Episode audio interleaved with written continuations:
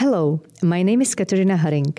I'm an entrepreneur and I have been involved in supporting women entrepreneurs for several years. I was the president of the Association of Women Entrepreneurs in the Czech Republic, and now, among other things, I am the vice president for Europe of the Global Association of Women Entrepreneurs, FCEM, which has been founded in 1945 in France. In the Business Women Around the World podcast, I want to give a voice to women from all continents and from different countries of the world to share their ideas which can inspire you to start your own business or bring a breath of fresh air into it.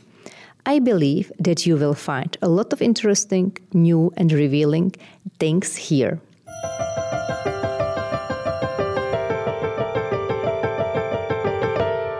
Today, my guest is Diana Tompson, founder and owner of global company Novaris Technologies and Powercom Group. Her companies manufacture surge and lightning protection and exports extensively throughout Asia and other regions of the world. Second company is a leader in solar energy solution. Diana is an Australian business uh, woman who has special interest in helping women entrepreneurs both locally and globally. She has been president of Australia Business uh, Women Association and now she's also president of the International Alliance for Women. Diana is also an award winner, Outstanding uh, Woman Leadership Award and Award of Difference Award. But before she became an entrepreneur lady, she graduated piano and voice at University of Tasmania. Dear Diana, good morning and thank you very much to be uh, with us. Uh, I'm sorry, it's not good morning for you because it's good evening to Australia. so welcome. Thank you. It's great to be on your program, um, Katerina. Thank you. Diana, please, could you tell us how it becomes that a student of music turns into an entrepreneur? It's not the easy way, I think.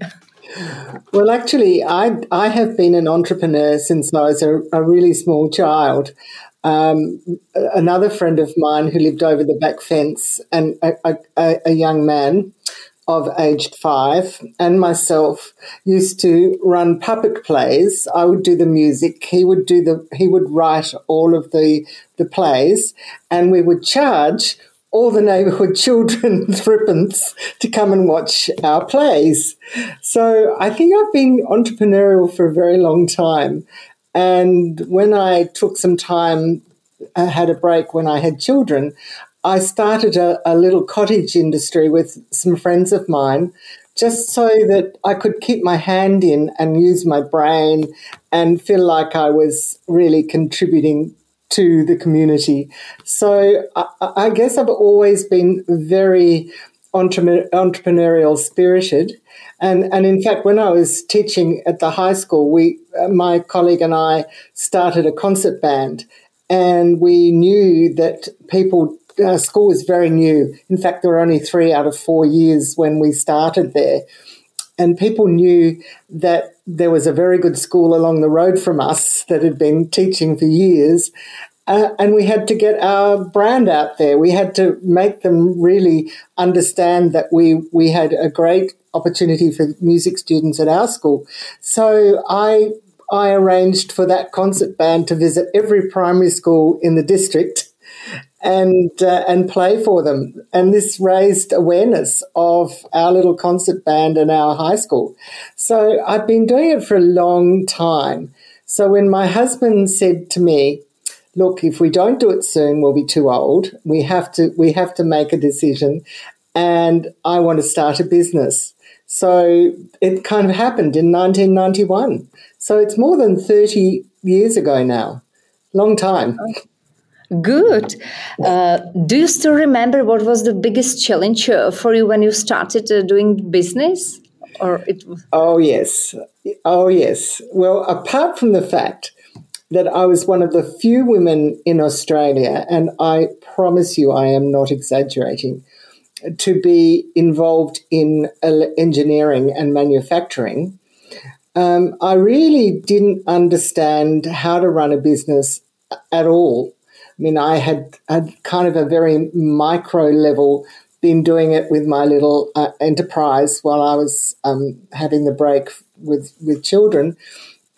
I didn't really understand the financial responsibility of the company, so I had to take myself off to do an accountancy course so that I could do all the administrative work behind the scenes.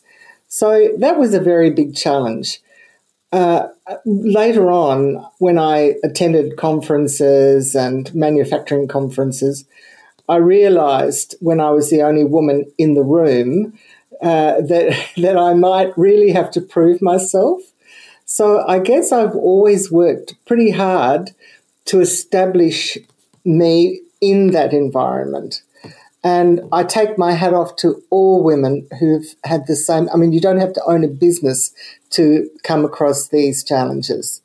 It, I, th- I would imagine that any woman who is working in a technical field like this or engineering of any type has the same challenges. Mm. And uh, uh, we just, I guess, women always work very hard to prove themselves.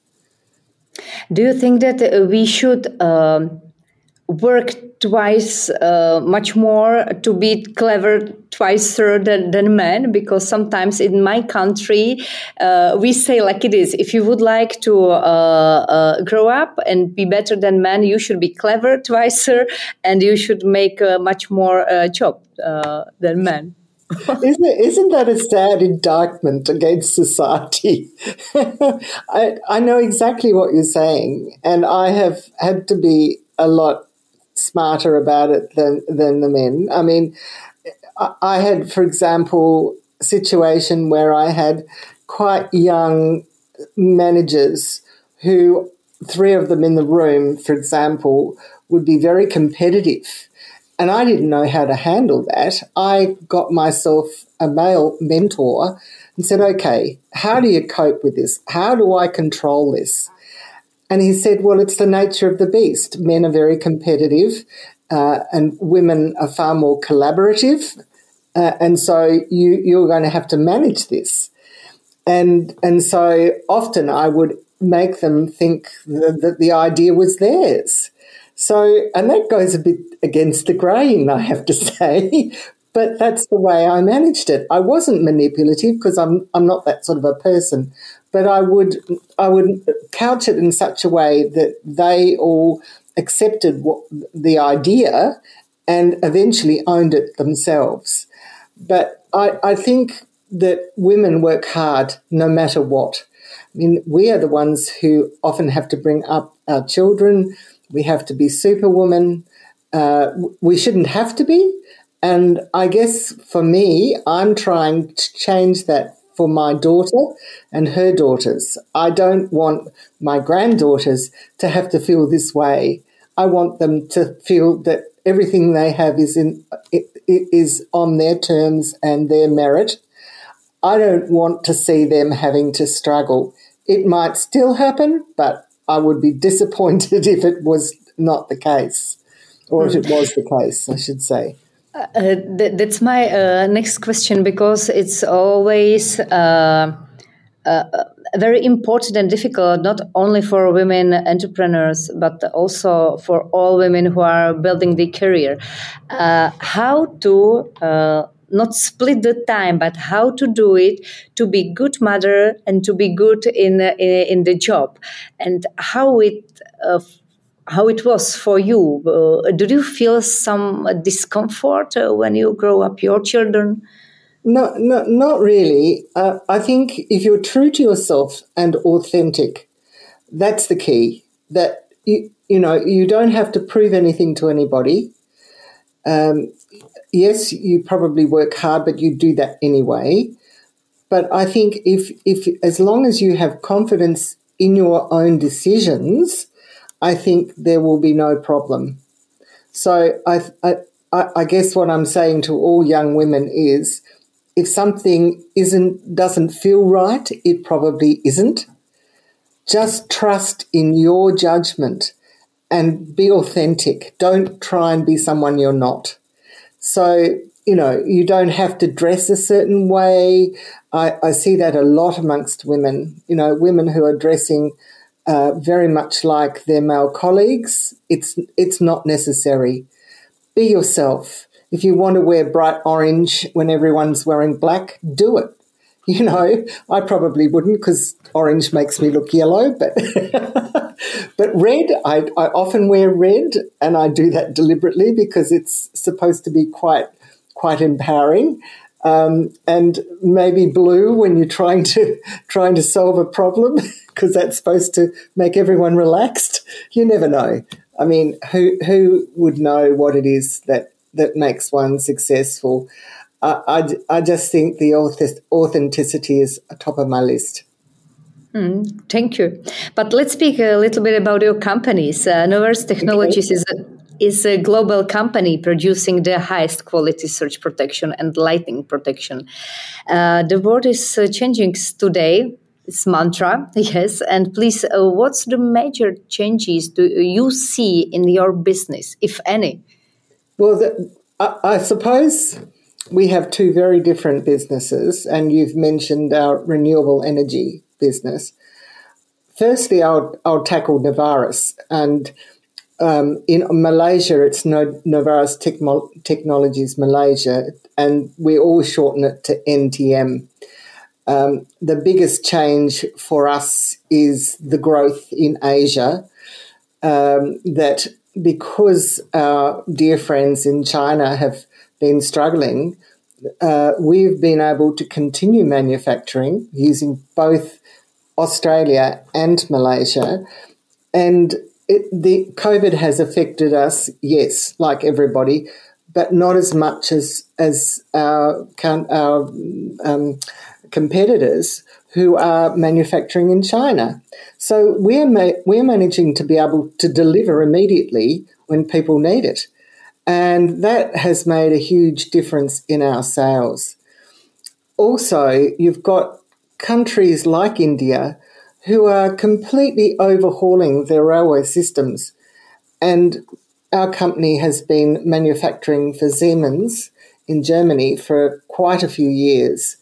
Uh, and so, as a result of that, we're kind of following on their coattails in a way that we're able to sell product to them to upgrade the railways in India. And all these projects stopped during COVID. So all of a sudden it's it's starting again. People are becoming very excited about about being able to get back to business and, and do things. So I, I think the world is changing in that regard. People are realizing that China is not the answer, nor is India, to be honest, because they have had problems as well. Um, but you know, you can manufacture in Australia and be competitive even though our cost of labour is prohibitive compared to the rest of the world, um, it's still, you can do it if you're smart and you use computer numeric machinery. You know, you can, you can make your product very competitive in the marketplace. It's, it's all about research and development, I guess you might say. Yes. And about the price as well. No. Well, yes, but not not always often the cheap product they put in blows up. And then they come mm. back to you and say, well, we thought Novaris was a good quality product and now we've had it proven, you know, would you replace like entire railway systems to replace their goods? Because if something happens to the railway signalling and a train derails or, you know, cuts down hundreds of people, all of a sudden uh, they're responsible and so their equipment has to work all of the time and well. So mm-hmm. it, it doesn't necessarily mean that cheapest is best. Mm. You've got to be careful with that. Agree, agree. But with the with the solar system, um, we have just gone from strength to strength because Australia we get a great deal of sun, and even in my state of Tasmania, we still have quite a bit of sun. So we're also completely um, renewable power here. We're hydroelectricity. So nearly 100% of our power comes from, from hydropower. However, a lot of the, the people who are my age uh, are looking at alternative ways of saving money, and solar is is one of those ways. So uh, you know we're we're able to be quite competitive still, and we haven't had trouble getting getting um, product out of various countries. So mm. yeah, that's really looking up. Yes, I would like to ask you about your uh, second company, Powercom Group, uh, because uh, it's a leader in engineering, uh, engineered solar solution and uh, commercial scale projects, uh, which includes the largest solar installation in Tasmania. Well, in yes. fact, I was looking at re- reminding myself of what of the questions that I would be asked, and it said there that was 370 kilowatt. Um, yeah, it's actually 500 um, mm. we, we have we have a very large Antarctic division down here, which looks after every every boat that travels from Australia to the Antarctic leaves from Tasmania. So mm. The Antarctic division have a lot of renewable energy, a lot of solar power, in addition to normal power, by um, fed by the Hydroelectric Commission. Uh, basically, they will keep cores of ice, for example, going down thousands of meters to um, to to work out what the climate's been doing over X number of years. You know, way back to to middle to, to prehistoric times, they can they can see what's happened, um, and I think um, that those core samples that they've taken are being um, kept frozen by our solar. so, so it's kind of a nice little backstory. But yes, we've we've done some major work here, and the hydro has been experimenting experimenting on islands. For example, Flinders Island, where they have diesel plus uh, wind plus solar running all the electricity for the island. So it's quite a large island we're talking about. You know, um, even Tasmania is a very large island because it's at the bottom of Tasmania. It looks small, but it's actually the size of Ireland in the UK, so it's quite big. Puts it into perspective. I understand. No, energy energy question is, uh, uh, especially in Europe, very uh, urge, uh, uh, let's say, yeah. question is issue. What what are your ideas? Maybe uh, you would like to share with us. Well, in Australia, it makes sense to have a lot of solar. Um, there are quite a few wind plants um, around the country, but they're nowhere near as effective as solar But we have a variety of ways in uh, in the mainland of Australia where they have coal fired plants, they have gas, um, and they have wind and solar. So we haven't got nuclear, and I actually think nuclear would be quite a good solution in Australia because we don't have earthquakes. Um, only one city has had an earthquake in oh, hundreds of years. So we're not like New Zealand that probably experiences it every other week because they're on the fault line. We're not. We're a very stable continent. We probably should have nuclear because if anything happens that they stop using coal, because as you know, that's a very unpopular way of heating. Um, mm-hmm. But I believe the coal that we use is different from the coal that you guys use please don't ask me why, but somebody was talking about it the other day and my ears picked up. Um, mm-hmm. So it doesn't produce quite as much uh, emissions that are bad for the atmosphere. But I guess the reality is they're going to try and phase them out. And mm-hmm. we are such a huge country. You know, it's it's very difficult. If you put us in the middle of Europe, we'd cover most of Europe. So mm-hmm it, it's a difficulty of what do you do in the northern end, end of the country as opposed to the south. We all have different ways of utilizing energy mm. and, and uh, also of producing it. Yes. Uh, I'm very sorry for you people if you're dependent on on something that is not going to be accessible. You're going to have a very chilly winter. uh, yes, we are all uh, saving energy now. You can feel it everywhere because we really oh. uh, uh heat not for 23, 25, uh, much less, uh, but it's necessary. Yeah. Okay, so we put one more pullover or one more sweater. I, I must say, Katerina, that whenever I visited Europe in winter, and this and, and the UK as well, I think they heat your shops too too much. I, mm. I mean, you, you wear thick clothing because you're outside, and you walk into the shops, and it's it's like tropics. And I've really always noticed that in Europe. So maybe there's something, you know, it's maybe it's sensible to to reduce the heat in those shops. Yeah, you, you, you, you are saying. Oh, you, yeah, you probably yeah. don't notice. We don't heat them as much here, you know. I agree with you. because we don't have zero temperatures, but even so. Yes, but mm. some days are much more harder, so it depends.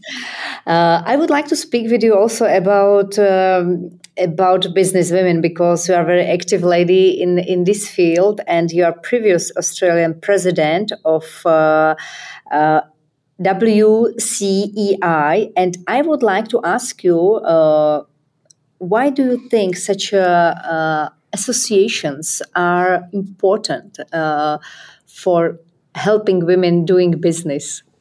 You know, it's funny. We had a strategic planning meeting about two months ago with our wonderful new president, Andrea Blavatsky. And we around the table we had all the state presidents from around the country plus me from as a as a VP Asia and and I was present as well and we decided that it is still necessary to have a network of women around the country I think we speak very differently to each other to a men's organization um, that it's it, it can be we can be talking about how great you look today in one sentence and in the next be asking how your business is going.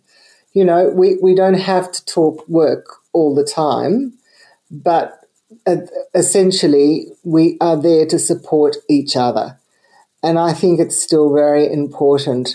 Women have got a very long way to go before uh, they become, uh, um, you know, be- before we re- reach a critical point where there's a lot of women. I mean, we, I, would have to say, we, looking at our numbers, for example, in Australia, we're not that big.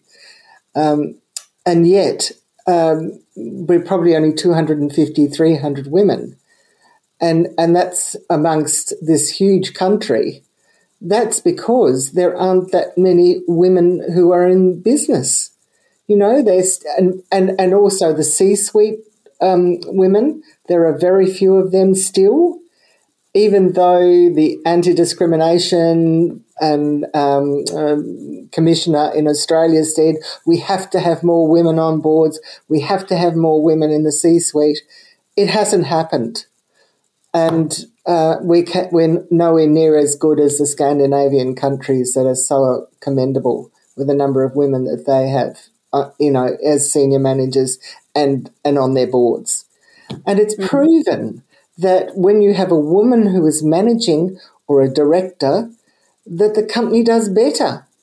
And, it, and it's a really funny thing. I was only considering recently because we've just been back from Malaysia a few weeks um, that in our entire company, man, our managers in Tasmania are a husband and wife, a yin and yang. There's Philip and I, yin and yang.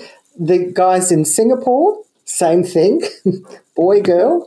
And in Malaysia, boy, girl. The only one we haven't succeeded in is in Holland, in our European office.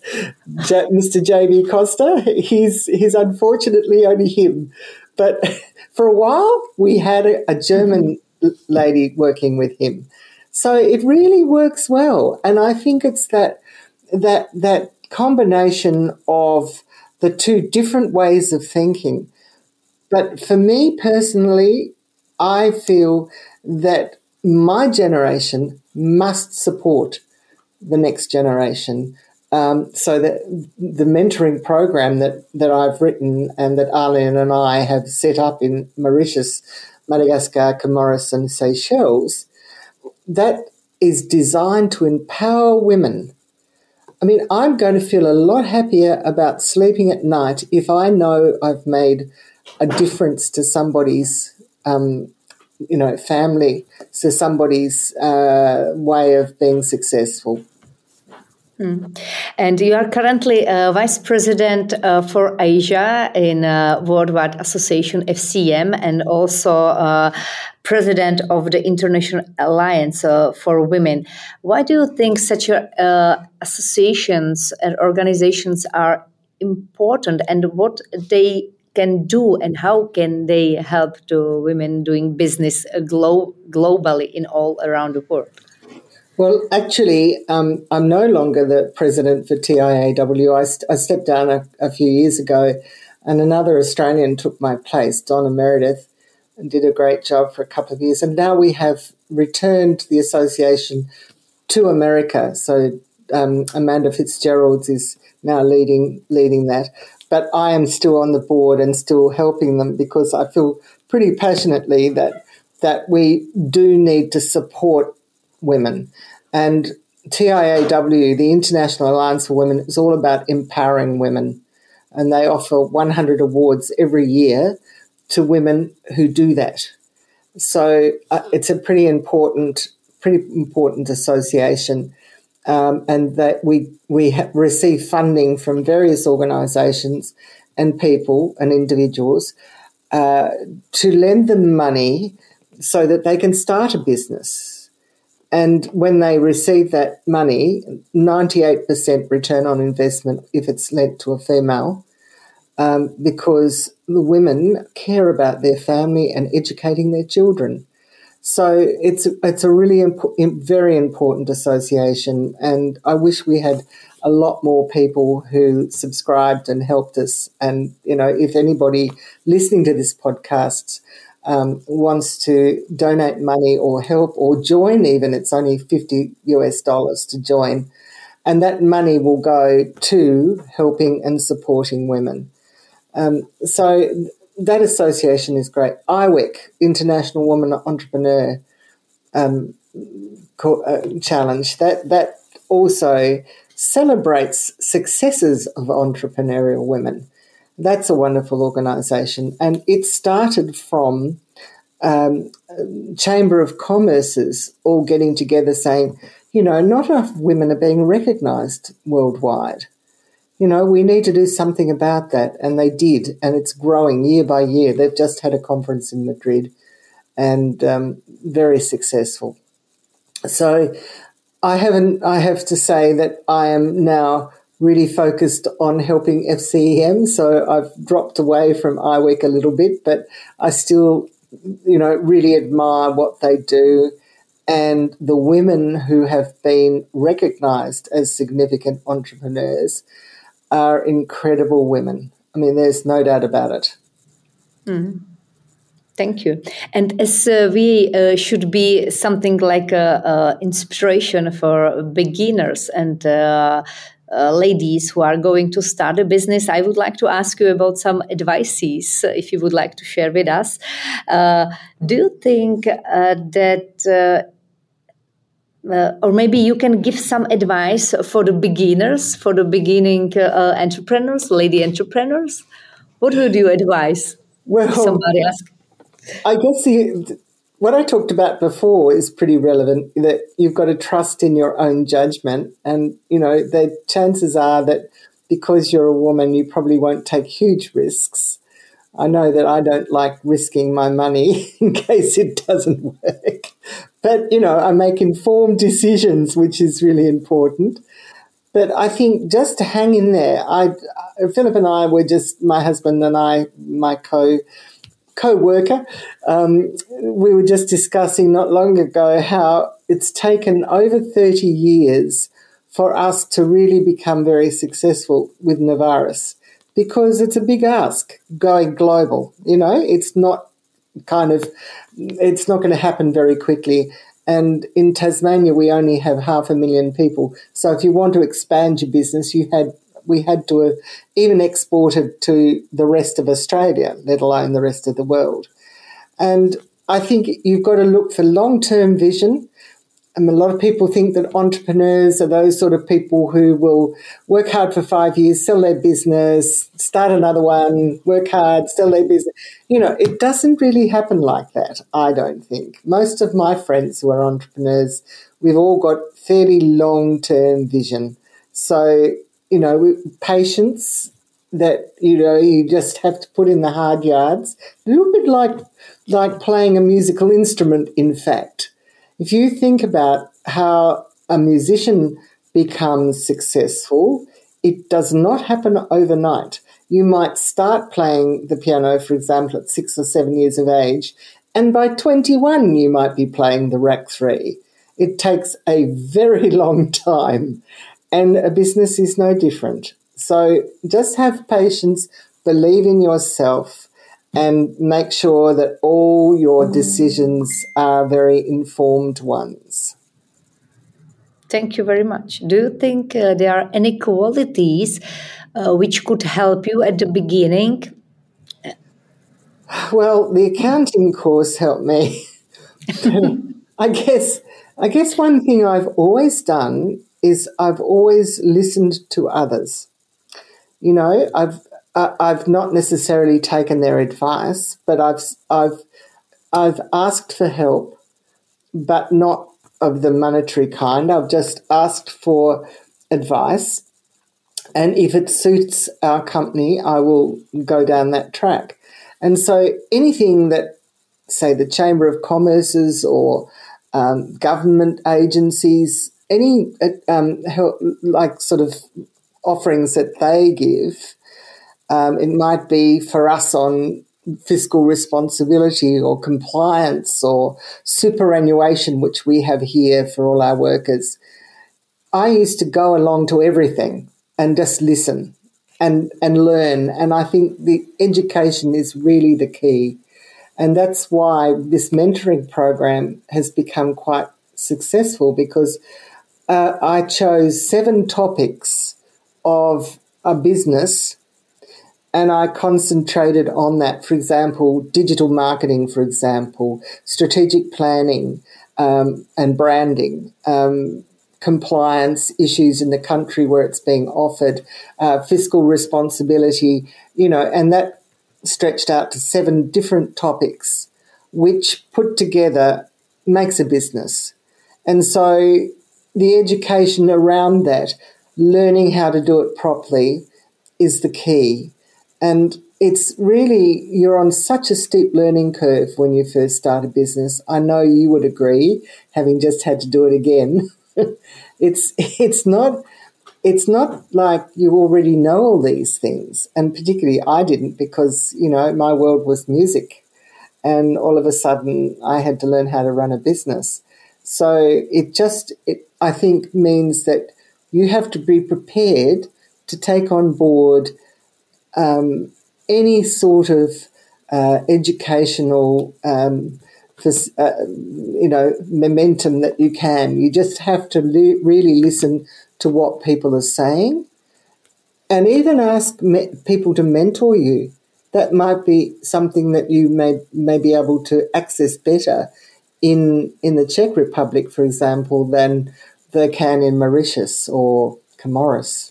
You know, I we are providing seven English speaking countries, or at least of people. Even Germany is. I have two English speaking mentors.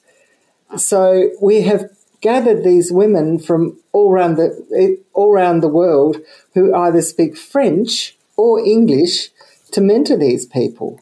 It's a big undertaking, and it is, seems to be working really well. And thanks to the women in Mauritius, by the way. I mean, Rima and her team and Arlene, you know, they're running it. But yes. we've provided them with the tools And that's really all it yes. is. It's providing people with tools and the knowledge. Yes, it's really very great. Uh, and you, uh, I would like to also ask you about well-being because, because it's a very popular issue, let's say like this.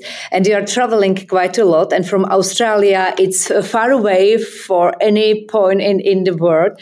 So what's your recipe uh, for uh, being well and not tired? Or could you share?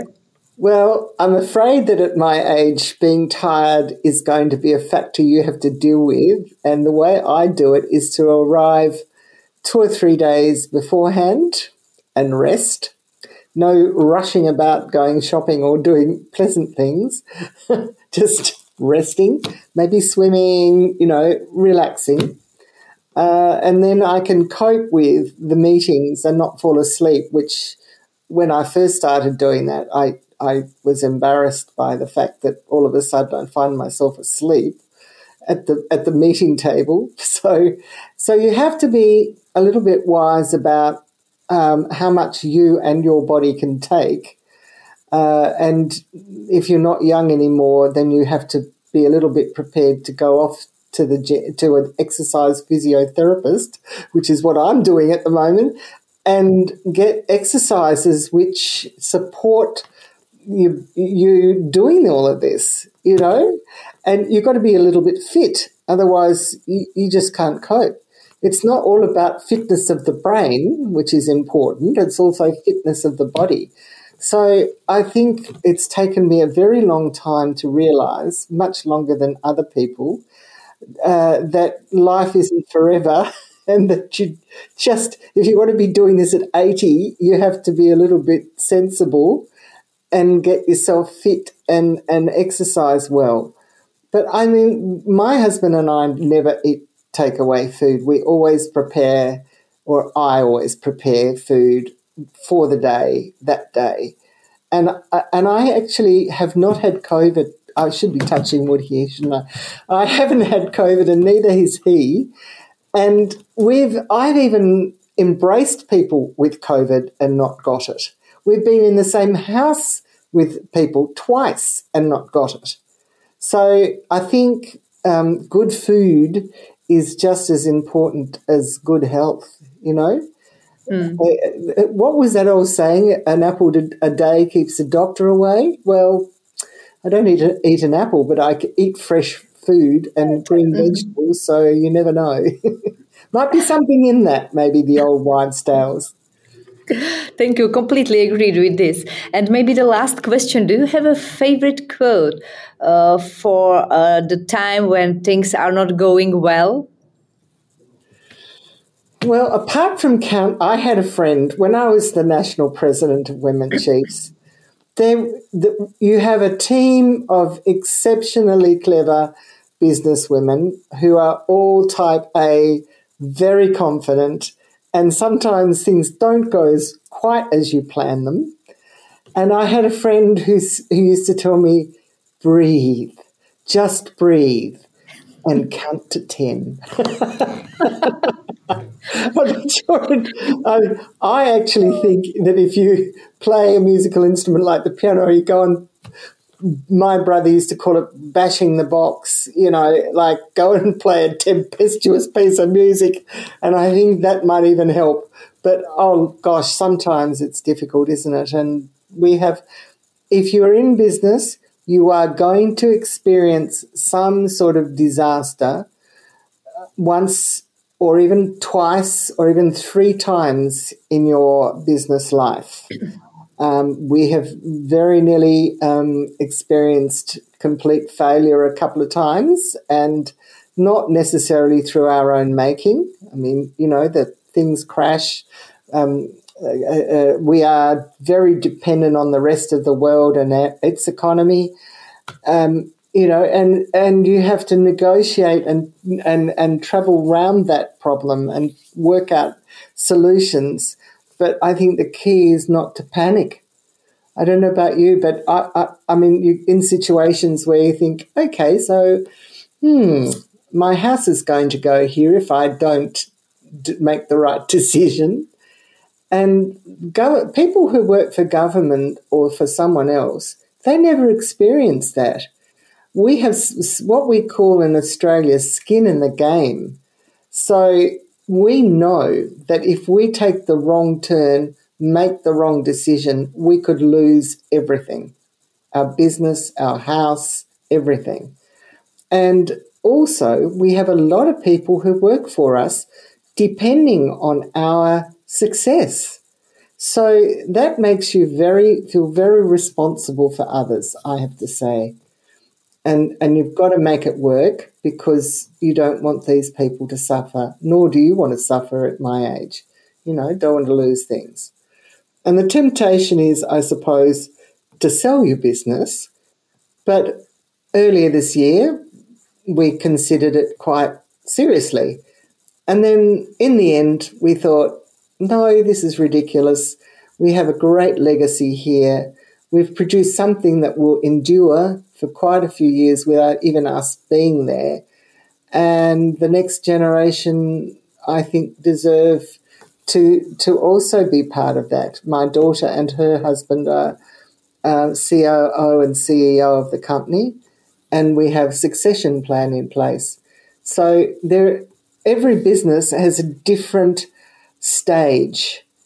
For us, we went through that whole establishing and founding the company, um, and we're still founding companies. We've just done one recently in Singapore, but we're now at that point where we're going to hand it over to the next generation and preparing them for it because there's one thing I believe in that you have got to give people the necessary tools to succeed rather than fail.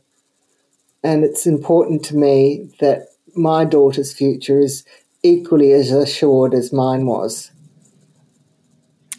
Diana, thank you very much. Very nice mission for the last uh, uh, sentence. Uh, thank you. Thank you for your time, for being here to share your ideas, opinions, experience. Uh, I really uh, appreciate it very much. I wish you success, happiness, and uh, quite a lot good, nice days. And thank you thank you, uh, uh, listeners, to, to be here and listen us. Thank you very much, Diana. Thank you, Katerina. Thanks for listening us. If you would like to send a tip about an interesting female entrepreneur worth listening us, please send me and write me to my email address katka at designcenter.cz. I'm looking forward to your feedback and I wish you all good and successful days.